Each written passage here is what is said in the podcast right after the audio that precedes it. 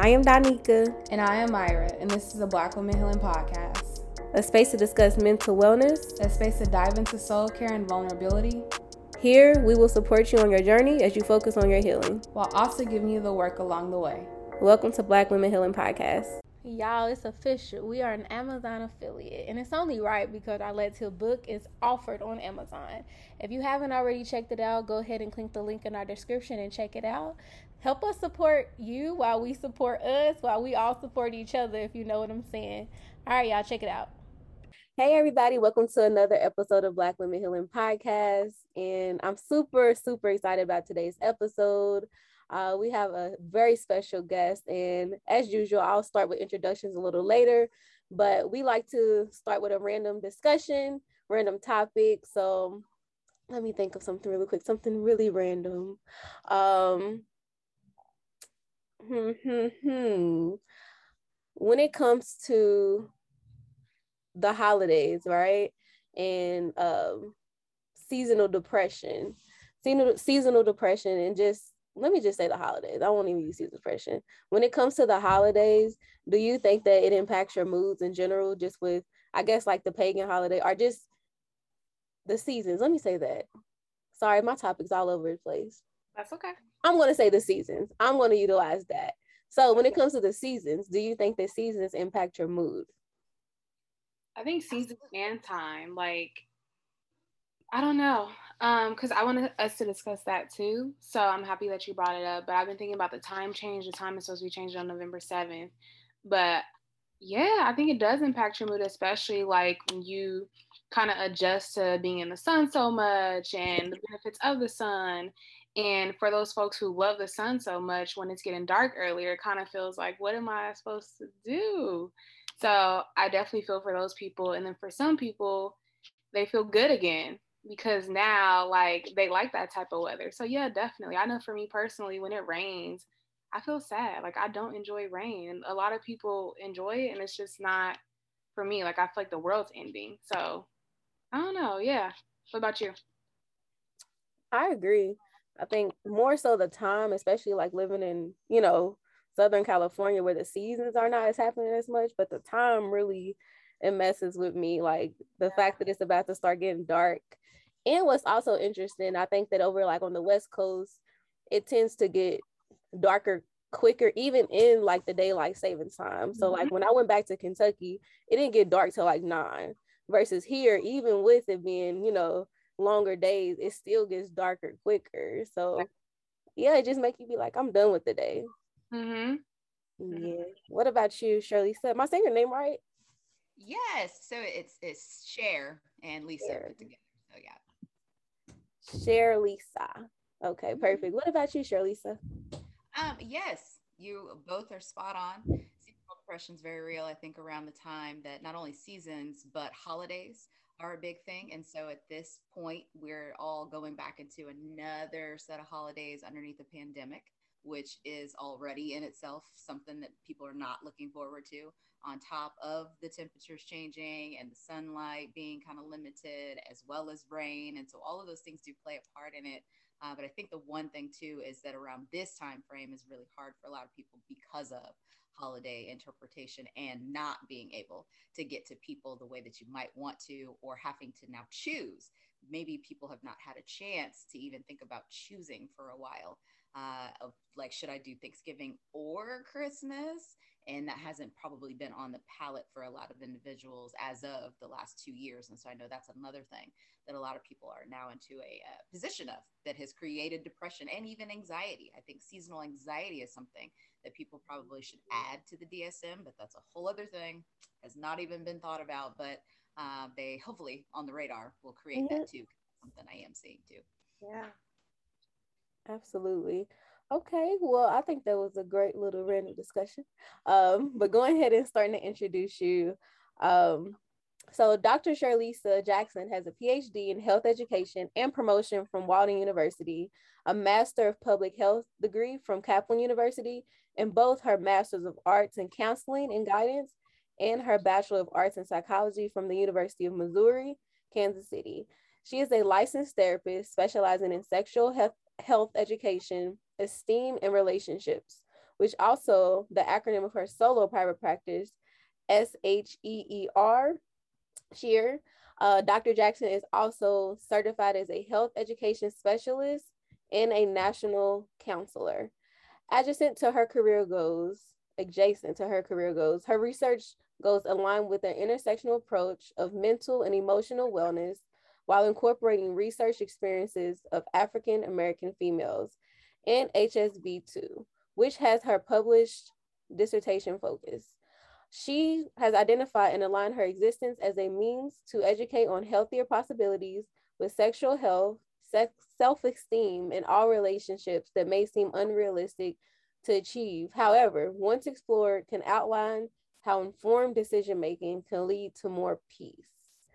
Well, you have been doing a lot of great things, and actually, that's how I found you. Um, I just was Googling. I really, really thought that we should have a guest to discuss um, herpes in general. Um, and I found your research first. And then I went to your website and I found all this great information. So I'm so happy, so happy that we found you and super excited for today. I'm happy to be here. I, I, think it's great when someone wants to learn about this topic and talk about it because that's the problem. No one wants to talk about it. No one wants to bring it to the forefront. So this is very exciting. Been asked uh, to be in the presence of this information. So thank you. Thank you for having me here. Absolutely. So let's just start off with just defining and the different the differences between HSV one and two. Um, and so when we say HSV, herplex, herp, let me say, make sure I'm saying it right. Herpes simplex virus. Uh, that is what we're talking about today, you all. So what would you define, like, how would you differentiate one versus two? Whew, very wonderful question. And on the books of, you know, trying to explain it, most people would say one is oral, one is, you know, genitalia area, but it's all you know so that's the one thing i think more commonly people think of hsv1 when they think of oral they think of fever blisters but it's the same thing as cold sores.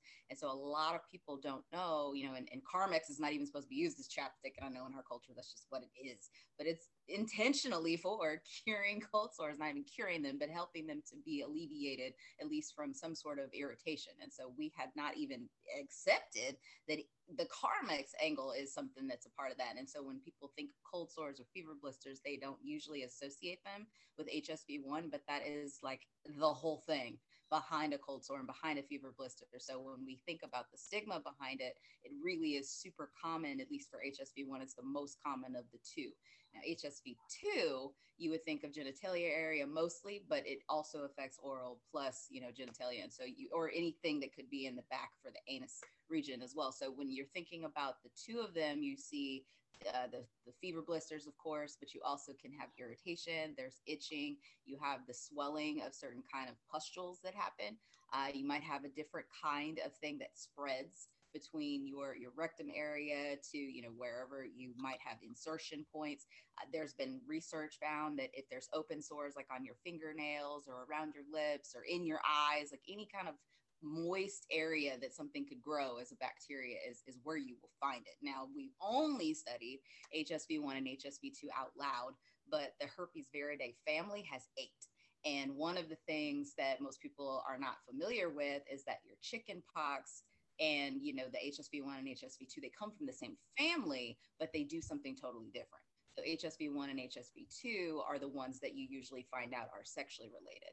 Then you have a whole bunch of different versions that are for something else and they cause something else. But people are not setting it that way because the only one they're interested in is the first two that affect sex. And the one uh, that's the most common is something that you can catch from just kissing a parent as a kid or sharing chapstick or a slobbery toy when you are in, in a daycare. You know some of the things that we don't think about when we're, we're kissing our kids in the mouth a lot of times we could be transmitting it and passing it from stuff that we got going on because that's something that could happen for children you know? So i think the one thing that most I won't say physicians only, but healthcare providers are talking about now is that yes, you probably should know your results, but when you get tested for HSV1 and HSV2, there's the possibility of a false positive, which is why they usually don't recommend that you test if you do not actually have a lesion because they're going to be trying to find it through your blood.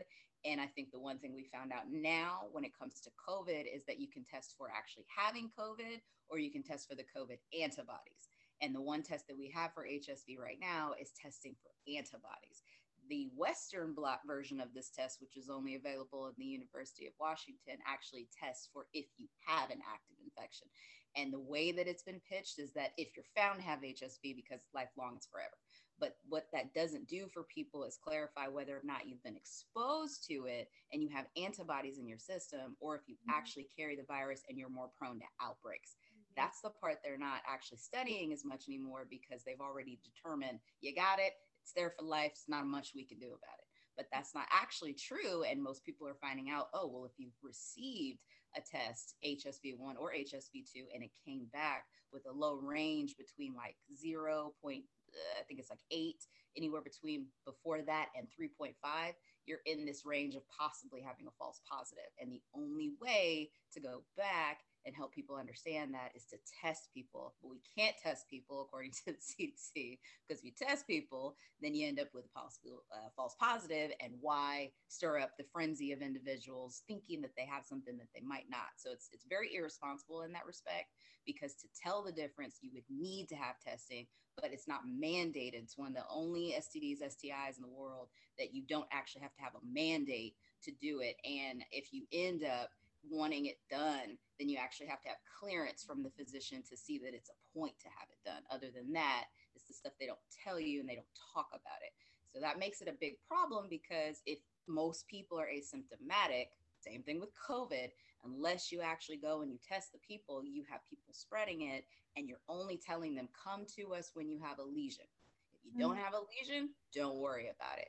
Don't need to test for it until it becomes a problem. But most people that I've spoken to don't find out until either they go to the hospital for a rape kit or they're pregnant or something happens where they think they're exposed and they don't actually have signs and symptoms. And if you can't track it back to a previous test, then you're blaming the wrong person when you don't know who gave it to you. And so that just that's this big ball rolling, which is why it's it's so hard to even know the difference between the two and to test the difference between the two. Wow.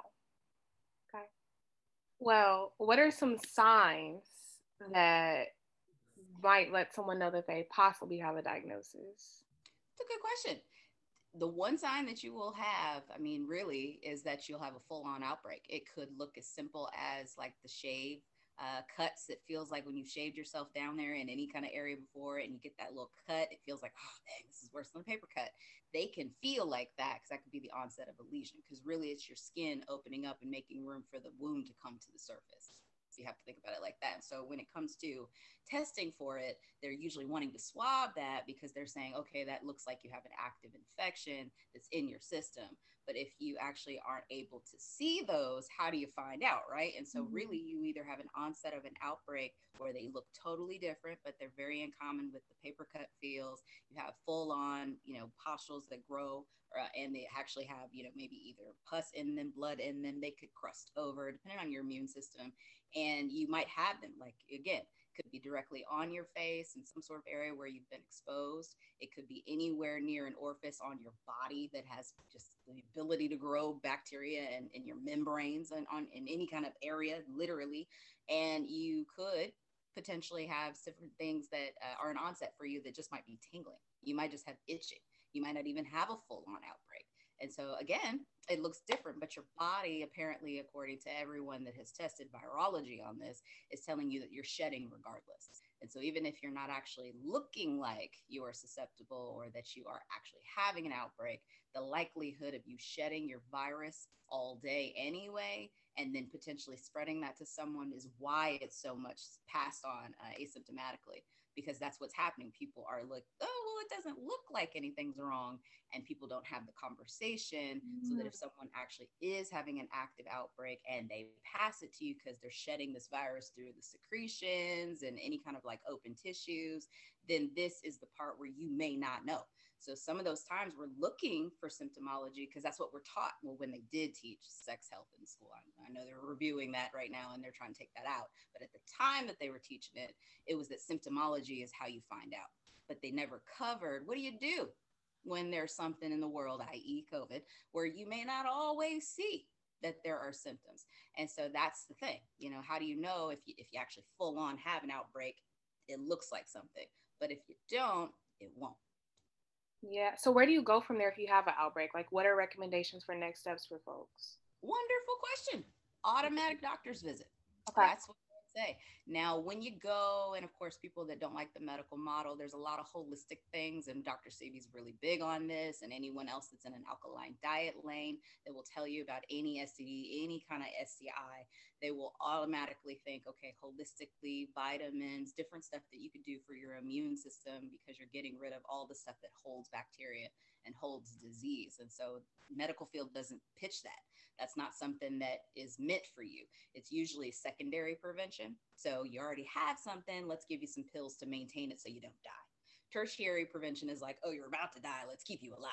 But mm-hmm. primary prevention is, well, how do we prevent you from even having this as an issue at all? And that's what the condoms are for. That's what the birth control is for. It's, it's the prevention ahead of time.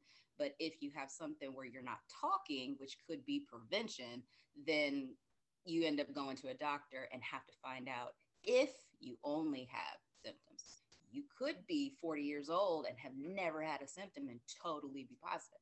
And so that that's the hardest part. Like, what do you do after you go? It's to go to a doctor, but then what is told to you depends on the physician. If I tell you how to prevent yourself, I tell you what happened to you, if I give you a, a printout of things that all determined by the physician itself, because CDC does not mandate it. So you really have practitioners making their own judgment call based upon where you live, maybe some of your own activities that you tell them. Maybe they see something, they go, okay, maybe I should test for that because I see that it's a problem, but it's discretion based. So if I don't feel like I care about the Black community at all and I'm servicing you and I want to help you, which we know already is a big hot topic right now about pain and the tolerance that they think we have based upon our skin and our resiliency level from you know decades back and centuries back that might be the mindset of the physician. And then you also have in the research where not all Black people want a Black physician because you go to the wrong one and it feels like you're either being shamed by auntie and mama and them. You don't really mm-hmm. know how to have the conversation. And then you might also have this person who comes in and talks to you a certain way. And you just don't feel okay. So there's a lot of competing views on what to do. But the biggest thing would be to first get a test to make sure that you have something in front of you and make sure you get a printout of the titer number. And the titer is specifically the number you'll always see of like the range of viral count or you know anything on a test. You want to look at the number and make sure it's something that you can actually maintain and understand and evaluate for yourself. Because that's not something that a doctor is gonna. They're not gonna give you that because that's jargon. That's that's not something that they're gonna think you need. But that's what I would do. That's the okay. Thank you for sharing that. It's making me think about like the stigma even like around this topic and i'm curious why you think that is like and thinking about like the usher headline like why do you think there's just so much stigma around this? We don't educate ourselves. Number one full on about probably anything in the world. We have allowed social media to teach us and we go off of Wikipedia kind of information. No, not the Wikipedia. I think it's awesome, but I know that we the dot .com stuff is not dot .org stuff. It's not stuff that was in an encyclopedia. It's not right. stuff that you might find as research based. Anybody can make dot .com information, and then when you get on social media, you end up perpetuating dot .com information. And so when you get it in your mind, this is gross. It you know is so rare. I can't believe that this happens to people. Let's talk about them, including Usher. When you really don't understand that 50% of Black women in the world have this diagnosis, and 50% of all people infected are Black. 30% are Black males. So you got 50% of Black women, 30% of Black males, 80% of people in the country right now. I know this is probably worldwide as well, added in these numbers, but really, when you're thinking about the Black people that exist, 80% of all infections go to Black people. Mm-hmm. And as we know, you know, how they're trying to potentially run over whatever kind of agendas that they have, why that is not more talked about, it might be the population that it's affecting. We are disproportionately affected all the way across the board. And so we make headlines with this, it's not going to be any kind of urgency. And so, of course, stigma wise, they would have to bring back those PSAs. I don't know if you remember the Wrap It Up campaigns and you had AJ and Free telling you, like, basically, you don't need to know what sex is, but you need to know that you need to wrap it up so you don't find out what the other stuff is. And that stuck to me. I was like, oh, thank you for educating me. You're a famous face. You're not telling me to go out here and just randomly do whatever with people. You're actually trying to tell me about my body. Great.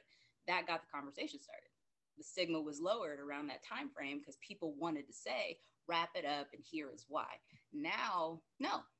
Turn on your television and watch people about to have sex. What do they do? Go straight to it. Who reaches in the drawer and actually grabs condoms anymore?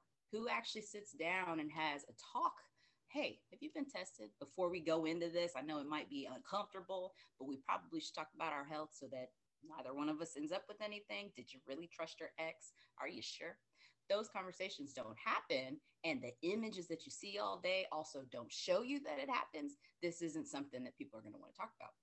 It seems as though it's rare when really, again, let's go back to this 80%, it's super common. And that's HSV2. Now, HSV1 affects a completely different population, and usually it's Mexican American. And so you have these individuals that are being affected. Nobody's talking about it. There's no physician mandate. People don't feel comfortable enough to talk to their doctors. So why are we not speaking about it? That's why. Mm. All the steps would need to change. Mm-hmm. For sure. Yeah, no, it's, it's most definitely it's super informative, and just hearing you talk about this, uh, especially like you talk about when it comes to like the Black community in general, um, like with this with that Usher headline, it it what it what it thought what it made me think about is even like you just talked about the cold sores first, and correct me if I'm wrong, was that HSV one or two? One. It's one. It can, be, it can be both, but it's typically one. It's typically one like in the black community growing up like i've heard people be like oh it's just a cold sore um, but nobody ever says like that's hsv1 you know and the difference is is like if somebody says a cold sore then it's like oh that's oh that nothing's wrong with that. But when you say herpes it's like that word just like freaks people out. Like it's just it's a totally different like perspective when you hear it. And it makes me think of that in the sense of like because we're because we're scared of this term um it's like when we do hear it we like freak out. And i'm like why why is that but even hear you talk about it is because even the healthcare professionals freak out they don't it's like there's no like there's not enough information or like you just said it's like some stuff being held back and so it's it's com- this is a confusing diagnosis like this really is very, is. very confusing. It really is. It's very harmful in that respect because the people that would get you to pay attention to it the most are some of our famous faces. And if you end up perpetuating objectification and you perpetuate unprotected sex, and we now don't have any stigma at all about being an unwed whatever, or you have kids at whatever age, or you can just do whatever to whomever, or so and so's extra baby mama. You know, in theory, all these words are tossed around and it's all about sex. And nobody's talking about the, the protection measures that are needed. This is how you can actually have sex and be in love. Let's talk about feelings that are associated. That all that stuff has been removed. And the only thing that's left is a consequence of you being dirty and, and promiscuous and that's it. There isn't anything that's talked about with sex. Now even again going back to music the one thing i see the difference is is you're talking about getting straight to it there's no patience. There's no interest in trying to talk about it. It's genuinely are you down? Let's leave the cub. Let me take your friend. Then we're done. And and that's it. Mm-hmm the hey let me get to know you. Let me talk about your sexual history. Let me actually understand if you're a good match. Those moments of patience would actually help us to talk about whether or not this is a person number one you would even need to want to be attached to sexually. But number two let me see where your head is at. Can you make sexual decisions that have anything to do with you being a better human being from having uh, enough knowledge to make better sexual decisions? Where's your head at with sex how do you think about sex? What do you process with sex? That comes with our culture having shifted to straight, quick, down and dirty, fast results, and I need it now. So I don't want to talk about it. I can go and find the, the next person who's totally clean, or at least in my mind. But really, half the people don't all talk about it. So even if you have a diagnosis, you aren't always going to say anything. And I have helped those individuals get tested. I've given them their results. I have had them come in and have their partners in there like they don't know, even though they've had a diagnosis for 10 plus years. And it's it's heartbreaking to see that because the conversations aren't happening. You are more interested in your pride than telling someone the truth and saving them from the hassle that you've already gone through. It'd be great if you actually said, That happened to me. I didn't like that that happened to me. Now let me lead a life of having different conversations so that I can spare someone else. That part doesn't happen because we've been taught now to give our best version of ourselves. And social media started that. Once you decided that your life needed to be filters, all of those different moments where you could be shown as a flaw have gone away. And so yeah. it's, it's part of the Usher headline. This is part of the stigma. We don't have any famous faces even leading the, the charge of what it looks like to be in a healthy sexual situation. Everybody's passed around in the industry and it's glorified and it's all over your TV and in your music and everything. There isn't really anything saying, let's talk about this and educate our kids, educate our adults. Mm-hmm. Till that happens, we'll be right here. Yeah. So, yeah, in talking about that, it sounds like, you know, it could be a lot of shame around this diagnosis. What do you think are some common mental health concerns that you have noticed when folks are dealing with HSV1 and R2? Depression and anxiety. Those are the two at the top. And then grief is probably above those two because I'm grieving the loss of my freedom. I'm grieving the loss of my individuation. I am now attached to this diagnosis. And so, usually, when I go date or I'm talking to someone new, there's this thought that, oh, I have to tell them. It's the elephant in the room. Let me go and just expose myself. But this is the same thing as any trauma. If I have been sexually assaulted or if I experienced any kind of abuse, I, I'm not leading with that. But that's in our mind. We've been taught you need to go ahead and just tell someone so that you can just get it out the way. But we treat it as though it is detrimental and if I lead with that when I meet someone, they're going to see it that way. So the shift would be to help people understand okay, well, this is something that could probably harm us both if we are not educated. But because i did the knowledge and the research information let me let me school you real quick. You know if you want to date me here's some information that i can give you. You know here's some information that i can show you this is something that I can help you understand that is affecting our community. Like this could be a teaching moment. If for anybody that's been diagnosed, they could actually have those conversations to say, this is how I prevent us and we prevent us from this continuing to spread. If I hide it from you and I don't tell you anything because I'm more interested in the sex at the moment, then that's what's going to continue to happen. People don't share your, their results. They don't take the personal accountability or the personal responsibility. They don't want to and it's not taught that they have to. And so it would be great if in those moments where you're trying to figure out, well, okay, how do you how do you perpetuate something and how do you take it away? It's knowing that it starts with you having a conversation. You got you got to have a conversation. And if you lead with anxiety and depression or you think that it's detriment, then that just perpetuates it. And so the one thing I do see is that people feel guilty. Like I'm so dirty. I can't believe this happened to me, but you're set up that way. It, there's a, a, liquor store on every corner. There's a lack of healthy foods. There's a bunch of different, you know, things that, that perpetuate certain stuff. And you really don't have a shot if the rest of the world is telling you, yeah, we want to damage your culture. Yeah. So if you sleep with anybody, this is going to happen, you know, potentially.